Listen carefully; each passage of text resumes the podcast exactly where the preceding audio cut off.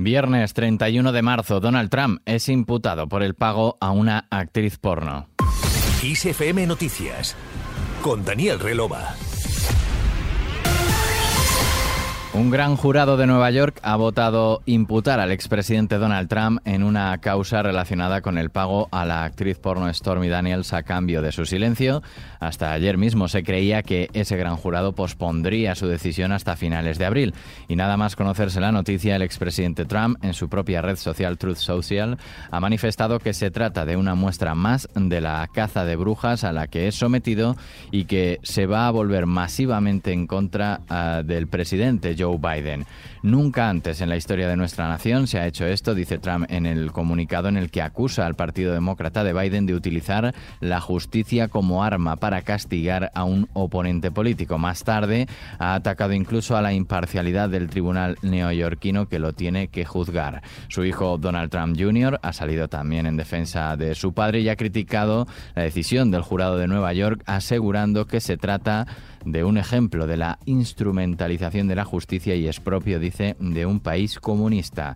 Asimismo, un gran número de cargos del Partido Republicano consideran esta imputación como una caza de brujas y advierten de que la población estadounidense no la tolerará.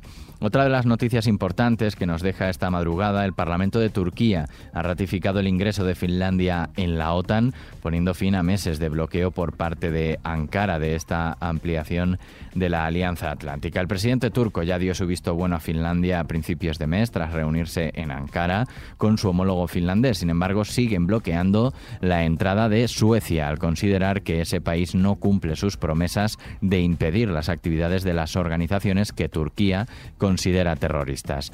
Y a última hora del jueves, la Agencia Europea de Medicamentos daba luz verde a la primera vacuna española de la historia, la Bimervax contra la COVID diecinueve, desarrollado en el laboratorio gerundense de Ipra. Se inyectará en personas de más de dieciséis años como dosis de refuerzo. La ministra de Ciencia e Innovación, Diana Morán, calificaba de hito este paso.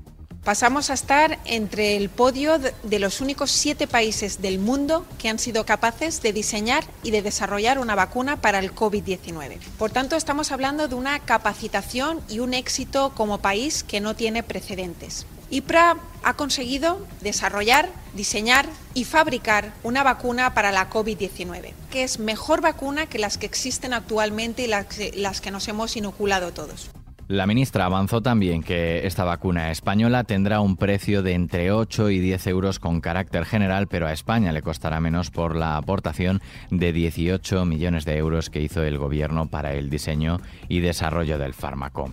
Seguimos ahora con algunos de los asuntos que marcarán este último día del mes de marzo, y el foco estará puesto principalmente en las carreteras, donde se esperan dieciséis millones de desplazamientos hasta el próximo lunes diez de abril. Este viernes comienza la operación especial de tráfico de Semana Santa, uno de los periodos más críticos del año en las carreteras. El Centro de Investigaciones Sociológicas publica el primer barómetro sanitario de dos mil veintitrés, con encuestas realizadas durante las huelgas de los profesionales de atención primaria y de urgencias. Por otro lado, el Banco de España ya avanzó que el endeudamiento del conjunto de las administraciones públicas terminó el año en uno coma cinco billones de euros, equivalentes al ciento trece coma uno por ciento del P I B, cinco coma dos puntos inferior al registrado al final de dos mil veintiuno. Y para los amantes del cómic, la cuadragésima primera edición de Cómic Barcelona abre hoy sus puertas con una notable presencia de artistas internacionales y con un especial protagonismo a las grandes exposiciones. Y despedimos marzo con un descenso de las temperaturas máximas, excepto en el área mediterránea, donde subirán. Cielos cubiertos con precipitaciones en Galicia, el Cantábrico y Pirineos Occidentales, e intervalos nubosos en el resto del cuadrante noreste peninsular. Estará más despejado en el resto del país, aunque no se descarta alguna lluvia débil en Extremadura, Meseta Norte y Alto Ebro, y continuará la calima en Canarias. Nos vamos con música.